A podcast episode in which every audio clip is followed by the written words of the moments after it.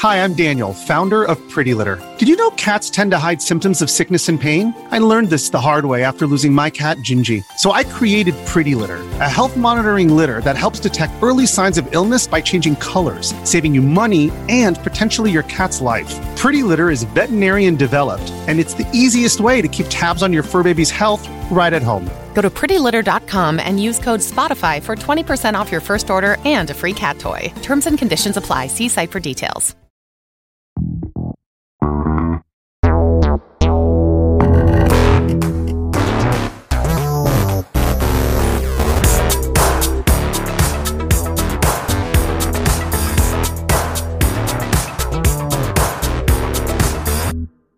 Pronti per una nuova settimana in compagnia di Gong e in questa puntata del podcast vogliamo parlarvi di un paio di prodotti. Da una parte un gioco che nel fine settimana ho mio malgrado polpato più di quanto avrei desiderato, dall'altra invece un documentario che è stato pubblicato di recente e che riguarda The Last of Us Parte 2 e da cui partiamo. In realtà a parlare sarà soprattutto Marco in questo caso, perché è lui che nel weekend si è sparato queste due ore di video. Due ore esatte. Beh, alla fine eh, ci dividiamo a metà. Io parlo di questo che è la cosa bella della puntata, tu parli di Suicide Squad, che è quella brutta. Perché mi toccano sempre le caccone eh, videoludiche? Oneri e onori, vabbè. Eh, allora, io parto da questo documentario eh, lanciato direttamente su YouTube e che sarà presto incorporato anche all'interno della remaster di The Last of Us Parte 2, di cui vi abbiamo parlato anche recentemente. È un'aggiunta che diciamo arriva dopo la pubblicazione che sarà quindi integrata all'interno del videogioco stesso. Il documentario si chiama comunque Grounded 2, lo trovate assolutamente disponibile anche su YouTube, quindi lo potete già visualizzare, l'hanno fatto eh, tantissime persone. E sono appunto due ore esatte, due ore che devo ammetterlo, secondo me un pochino si sentono, è molto interessante ma diciamo che ancora una volta Uh, Drachman e company confermano di non avere la brevità e l'incisività tra le, le loro caratteristiche. Esattamente come nel gioco, che poteva un filino essere asciugato, anche Uguale. in questo caso hanno deciso di raccontare proprio tutto. Ti giuro, tutto, tutto, tutto, tutto, tutto, tutto, non si sono tolti nulla. Ed è però proprio in virtù di questo essere veramente molto elaborato uno spaccato davvero intrigante di quanto complesso può essere lo sviluppo dei videogiochi e in particolare delle produzioni AAA esattamente come è eh, un gioco come The Last of Us Parte 2. Eh, il punto qual è? Non ve lo voglio spoilerare perché è una visione che vi consiglio senza riserve in generale se vi piacciono i videogiochi, eh, ma vale comunque la pena di raccontare prima di tutto il fatto che è un prodotto che loro avevano originariamente pensato durante lo sviluppo, tant'è che viene rilasciato adesso a tantissimo tempo dalla pubblicazione, eh, quasi quattro anni dal, dal, lancio del gioco originale, proprio perché eh, le riprese sono state divise in due tronconi. La prima parte, lo dice anche proprio nel corso della visione, eh, stava avvenendo sostanzialmente in tempo reale mentre lo sviluppo procedeva. Poi a causa del Covid e della, mh, dell'obbligo sostanzialmente di lavorare in remoto si è interrotta anche la lavorazione del gioco e del, scusate, del documentario e l'ultima parte invece è stata re- registrata molto molto recentemente, tant'è che per esempio si parla addirittura anche della serie, eh, consapevoli del fatto che la serie sia anche già stata pubblicata, parlano degli attori, del casting, eccetera, eccetera. Ehm, e quindi ha questa, diciamo, doppia anima. Al di là di tutto, mostra tantissime cose dello sviluppo con uno sguardo straordinariamente interessante e mi piace molto perché non è quella geografia fastidiosa in cui tutto è bello, siamo i più fighi, siamo i più bravi, eccetera, eccetera. Anzi, su alcune tematiche, per esempio sul crunch, fanno una forte ammenda, mostrano in modo anche impietoso quanto a volte lo sviluppo, soprattutto di un gioco del genere così ambizioso, ti porta allo stremo a livello psicofisico. Parlano di quanto eh, certe scelte possono avere un impatto eh, sulla vita delle persone, certe scelte a volte anche subite, per esempio la parte sui leak ancora una volta eh, è fondamentale per rivendicare quanto un certo tipo di giornalismo, mettiamolo tra virgolette, faccia danno incredibile all'industria e soprattutto alle persone che la compongono. Drachman parla del giorno più brutto della sua vita, parla di incubi nel terrore che svelassero il gioco prima che venisse annunciato, eh, c'è Laura Bailey che racconta, l'interprete di Abby che racconta di minacce eh, ricevute dal figlio di tipo un anno, eh, cioè dirette, scusate, al figlio di tipo un anno perché lei interpretava un personaggio che era molto odiato prima della pubblicazione, eccetera, eccetera. Cioè, follia vera, ma follia vera che poi impatta sulla vita delle persone. Eh, racconta delle tante difficoltà, racconta anche della bravura fuori dal comune di Naughty Dog nell'inventarsi soluzioni di animazione, di eh, audio, di eh, idee anche di tecnologie che vengono implementate come le gocce d'acqua eh, hanno un impatto col sangue su, certi, su, certe superfici, cioè delle cose anche molto tecniche ma davvero spettacolari eh, da guardare. È una visione che da un lato sarebbe bellissimo diventasse un po' lo standard per l'industria dei videogiochi. Sì, dall'altro è, è molto certo. complesso che possa succedere. Devo dire che Sony, secondo me, ha intuito che questo possa essere un tipo di prodotto interessante. Banalmente, eh, Grounded 2 si chiama così perché era stato prodotto un documentario anche per il primo The Last of Us, ma c'è anche Raising Kratos. Assolutamente. E anche quello è un altro documentario e tutti quanti hanno proprio la caratteristica di essere stati prodotti parallelamente ai giochi stessi. Quindi è evidente che in pipeline di produzione sì. Sony, almeno per i suoi team, diciamo, di primo piano, quali Naughty Dog e Santa Monica, voglia aggiungere anche questo tipo di racconto, però è difficile che possa diventare uno standard, uno perché non tutti i prodotti magari hanno delle cose così interessanti o anche insomma eh, una storia produttiva così interessante. Due, perché costa, costa tempo, aggiunge credo anche un pochino di, non voglio dire lavoro, però un pochino di attenzione da parte del team di sviluppo Beh, che dovrebbe essere concentrato sul software. È comunicazione a tutti gli effetti, certo. tra l'altro guarda, uno dei passaggi fanno vedere come durante una scena che non voglio spoilerare, ma quella scena lì di The Last of Us parte 2, quando stanno decidendo come inquadrarla, quella scena lì, tra l'altro scena che viene molto approfondita, ah questo non l'ho detto, è spoilerosissimo il documentario ma lo scrivono all'inizio, cioè dovete aver giocato i due giochi altrimenti vi rovinate tutto, eh, parlano per esempio di eh, come viene annunciato agli attori un certo risvolto della trama fondamentale e c'è un certo punto in cui eh, loro aspettano, si vede dietro le quinte, quello l'hanno tenuto nel documentario, Neil Druckmann che arrivi a parlare di scelte registiche durante quella scena lì, Neil Druckmann loro sono lì che lo aspettano per il montaggio e le riprese e lui fa sapere tramite un suo assistente che no, io oggi non posso venire perché dobbiamo controllare come sta andando il combattimento in corpo a corpo dei personaggi. Quindi salta quella ripresa e dice ecco, questo lo teniamo per farvi vedere quanto comunque è veramente complesso incastrare tutto ed è la testimonianza di quello che stavi dicendo tu. Bellissimi tanti risvolti umani, c'è uno sviluppatore che parte dal QA e diventa poi responsabile del livello che mostrano alle tre di, di un anno che fa veramente innamorare tutti del gioco.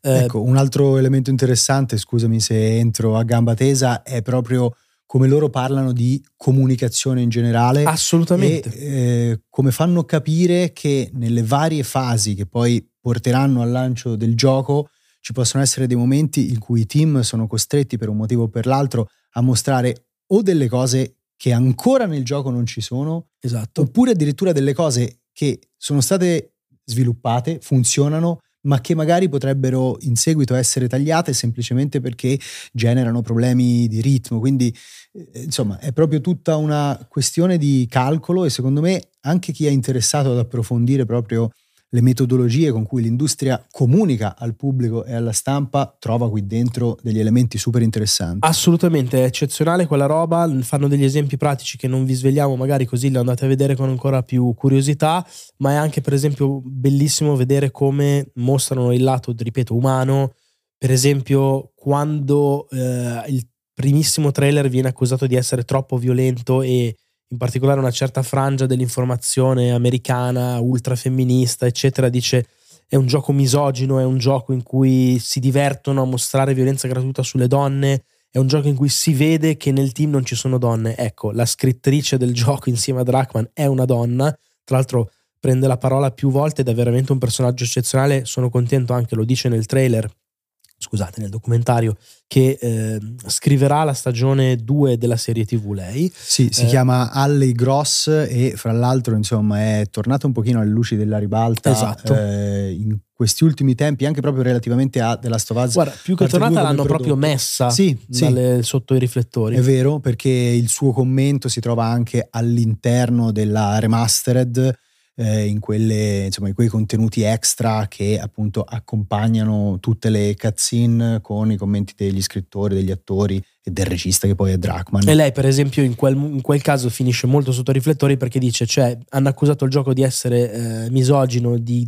godere nel vedere delle donne che soffrono e dicono nessuna donna ha lavorato chiaramente a questo prodotto, l'ho scritto io, mi dà fastidio che vengano fatte queste accuse e che implicitamente nemmeno sia stata fatta della ricerca, cioè è bello vedere quanto comunque appunto la comunicazione, i media, la stampa poi possono essere interpretati diversamente dal, da chi sta sviluppando.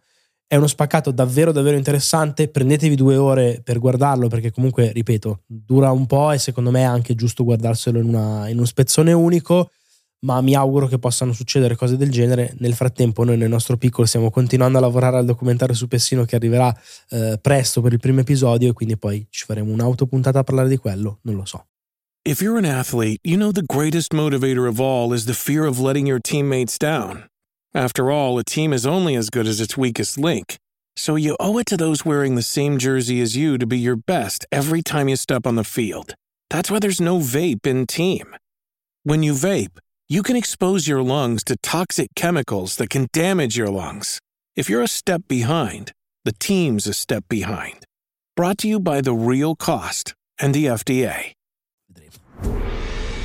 Nella seconda parte di questa puntata eh, arriviamo al punto in Succede. cui ci tocca parlare di Suicide Squad Kill the Justice League, il game as a service supereroistico sviluppato da Rocksteady e pubblicato da Warner che è uscito la settimana scorsa, forse un po' prima se si conta eh, se si contano i giorni di early access. Sì, non fortunatissimi, tra l'altro, no. hanno avuto dei grandi problemi anche in quello. C'era un bug che finiva il gioco da solo, un casino. Va bene, eh, il gioco, lo sapete, non ci ha mai convinto fino in fondo, ma insomma, eh, per dovere, io questo weekend mi sono messo a giocarlo un pochino più approfonditamente e sono pronto a condividere con voi le mie impressioni che, lo dico senza mezzi termini, sono esplicitamente negative. Si può, volendo, cominciare un po' da quello che funziona, perché se vogliamo proprio dissezionare il prodotto e prendere,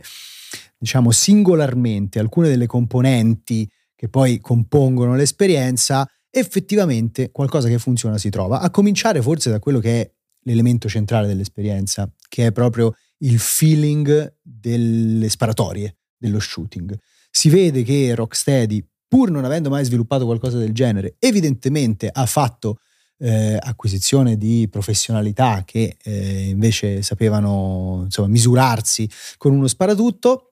Ricordiamo che loro ovviamente venivano dal, dagli action, cioè hanno definito il, il sistema di combattimento del free flow con la serie Batman Arkham. Qui rimane il contesto supereroistico, cambiano di molto le atmosfere che dalla cupezza dark di Gotham diventano invece solari e scanzonate in quel di, di Metropolis e cambia anche appunto l'approccio che diventa quello di un third person shooter acrobatico. Esatto, è esattamente quello, third person shooter acrobatico che in questi due elementi, cioè nell'acrobaticità e nelle sparatorie, funziona bene. Si spara piacevolmente con varie tipologie di armi che hanno tutte eh, insomma, la propria connotazione. Ovviamente è un'azione molto sopra le righe, molto esagerata, supereroistica nel senso più piano del termine. E poi si sposa bene con la Justice, cioè con, scusatemi, con Suicide Squad, che sono dei personaggi cattivi, che sono certo, certo. estremamente bizzarri. Eh. Quindi non vi aspettate qualcosa di realistico, però di qual- qualcosa, cioè un gioco mh, che diciamo ti acchiappa da quel punto di vista, così come riesce a innescare con alcuni personaggi un piacevole effetto di flusso che opportunamente è stato un po' paragonato alla lontana, eh, all'altro um, titolo di Insomnia Sunset Overdrive. Sunset Overdrive. Eh, I sistemi di mobilità dei quattro personaggi di Justice League sono molto diversi fra loro, alcuni funzionano meglio di altri, però forse un po' colpevolmente diversi. Sì, bah, oddio, colpevolmente diversi. Loro... Eh beh, però se due funzionano e due no. Cioè, è, que- è quello, cioè è la distanza che è colpevole. Okay. Secondo me il fatto di eh, identificare quattro sistemi così diversi, anzi cinque, perché poi c'è un altro personaggio giocabile che è il Joker, di cui eh, abbiamo parlato durante sì. le nostre dirette, Ecco, l'idea di distinguerli così tanto secondo me è potenzialmente efficace. Il problema è che alcuni funzionano molto bene, alcuni funzionano così così, ce n'è uno che per me è quello di Harley Quinn che proprio a livello di ritmo non ti dà quelle sensazioni. Al di là di questo, il punto è che pure prendendo i personaggi con un sistema di mobilità divertente, pure prendendo queste sparatorie comunque un po' goduriose, diciamo se dovessi scegliere un aggettivo le definirei blastatorie, andando a recuperare appunto un termine che si usava un pochino nelle riviste di fine anni 90. Sì. Ehm, ecco, pur prendendo queste cose, poi l'insieme per me è totalmente disastroso, nel senso che ehm, il gioco è estremamente ripetitivo nel mission design, nelle situazioni che ti propone e ti butta in questa cornice che non ha un briciolo del carattere, dell'atmosfera, dell'efficacia di Gotham. Provano disperatamente a trovare un fil rouge che possa connettere i titoli della serie Arkham a questo, che di fatto sono ambientati nello stesso universo, mentre così ironicamente Gotham Knights è un altro universo narrativo, e però lo fanno quasi come se volessero ossessivamente strizzare l'occhio ai fan dei precedenti per dirti ehi è autentico ehi guarda che c'è esatto. dietro Rocksteady ehi sono diversissimi e questo sembra il fratello gemello brutto però guarda che sono un po' la stessa cosa esatto nelle, nelle prime quattro ore di gioco ci sono riferimenti continui a Gotham al pinguino all'enigmista ma fallo a Gotham quasi... allora no? Eh? esatto. come idea esatto sembra quasi che non vogliono proprio lasciare andare quell'iconografia poi in realtà sono costretti a farlo e quindi si spostano più in direzione eh, dei, di Suicide Squad e della Justice League soprattutto. I momenti migliori secondo me a livello di narrazione sono quelli in cui si vedono delle versioni deformate dei supereroi della Justice League. I buoni diventano Superman. cattivi anche loro, cioè esatto. corrotti. E anche questo però secondo me sottolinea un grande problema della produzione, cioè i momenti più efficaci non sono quelli legati ai quattro protagonisti della Suicide Squad, ma sono quelli legati alle versioni Batman, villain Superman, eccetera. Eh dei beh, supereroi classici. Certo. Eh, però ho capito, ma questi elementi qui, diciamo che arrivano a costellare un attimino un racconto che invece poi si incentra su altro. Si incentra su altro mm. e lo fa, fra l'altro, con una ironia un po' insistita, un po' ma non apertamente aggressiva, però ehm, alle volte sì, gratuita. Tra quel carattere un po' paxerello di, di, di, Margot Robbie, dell'Harley Quinn lì che deve far vedere sempre che è sopra le righe perché così sembra più pazza e piace di più alle ragazzine. Bravo, e, e quindi insomma anche a livello narrativo secondo me proprio non ci siamo. Ma doppiato anche mi dicevi. Doppiato male. in maniera terribile, eh, è proprio ipercaricaturale, iperdrammatizzato e soprattutto eh, si sente tantissimo che molte delle eh, battute non sono state doppiate eh, dal, dai doppiatori conoscendo il contesto. Ok. okay? E quindi, visto che molto spesso sono proprio anche eh, delle, eh, degli interventi un po' ironici, è chiaro che immaginati a raccontare una barzelletta, sì, però sì. spezzando i vari momenti della barzelletta e registrandoli magari in dei giorni okay. differenti, cioè viene veramente un disastro. Secondo me si sente ancora di più proprio perché dovrebbe essere eh, pieno di battute che sono un botta e risposta e non si sente il botta e risposta. Okay. Ehm, e l'altro problema, secondo me, enorme è la piattezza del gameplay, legato purtroppo a questo meccanismo da game as a service ossessivamente concentrato sui numeri e sulle statistiche. Vi faccio un esempio. Tutte le abilità, la grande maggior parte delle abilità dei quattro personaggi, che possono essere sbloccate appunto salendo di livello, in realtà non aggiunge niente al combattimento, non sono abilità attive che ti permettono di fare una mossa in più, un attacco in più, sono semplicemente delle abilità passive che ti permettono di accumulare una quantità alle volte indistricabile di bonus, di perk, di power up, che però non alterano in nessuna misura il tuo approccio al combattimento. Dopo 8 ore, dopo 10 ore, tu spari esattamente come nel corso della prima ora, ma su questa interfaccia che fra l'altro è gonfia, veramente straripante, di colori, di numeretti, di icone, hai semplicemente 4-5 voci che ti dicono ok, stai moltiplicando il danno per 5, stai moltiplicando gli scudi eh, per 7, la ricarica dei tuoi scudi è più veloce di 2.4 Cioè, ed è veramente... Perdi quella, quella, progressione che invece negli action, negli shooter così, sono, cioè, è centrale all'esperienza. Cioè, oh, faccio danno X, ma soprattutto gli concateno magari un'altra cosa, ho il doppio salto, questa roba che danno l'idea del fatto che stai migliorando come personaggio, stai migliorando il giocatore e generano soddisfazione. Totalmente. Qui hanno preso, diciamo, il lato oscuro di Borderlands, perché anche Borderlands aveva una serie di, di questi perk che semplicemente eh, aumentavano l'esaltazione per il numero, ok? E, e, veicolavano un senso di progresso solo perché all'inizio facevi 10 danni e dopo due ore facevi 15 e poi 20 e via dicendo.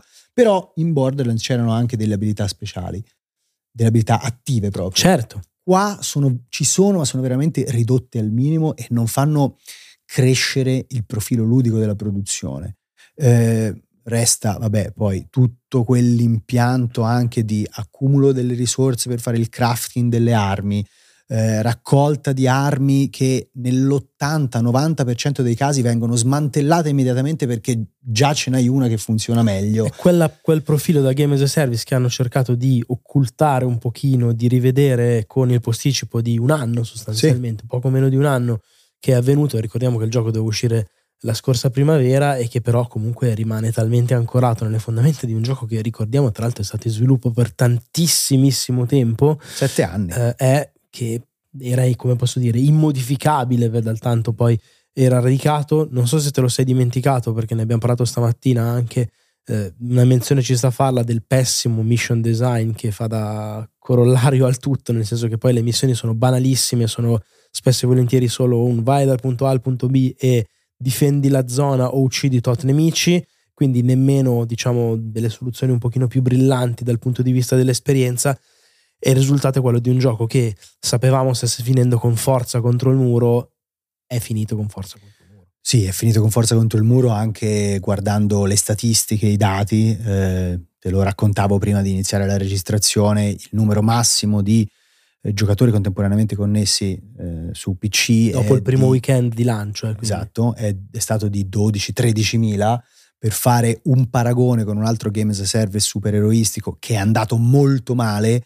Avengers, Marvel's Avengers, aveva 30.000 eh, utenti connessi nello stesso momento. Qui siamo a meno della metà e già Avengers era risultato un enorme problema, certo. fallimentare. Certo quindi figurarsi in questo caso, io incrocio le dita per le sorti di Rocksteady, fermo restando che, l'abbiamo sempre detto, non è più... Sì, di quel che resta di Rocksteady. Esatto, eh. non è più la Rocksteady di qualche anno fa, però sarebbe sempre eh, problematico vedere dei team eh, magari eh, chiusi così da un momento all'altro solo per delle scelte strategiche e produttive completamente da rivedere Speriamo che il team possa rialzare la testa. Dubito fortemente che invece a rialzare la testa possa essere il gioco, perché io, insomma, magari non lo voglio proprio dare per spacciato, ma eh, non, non sembra vivere un buon momento. Grazie mille per averci seguiti anche in questa puntata di Gong con le notizie dal mercato videoludico.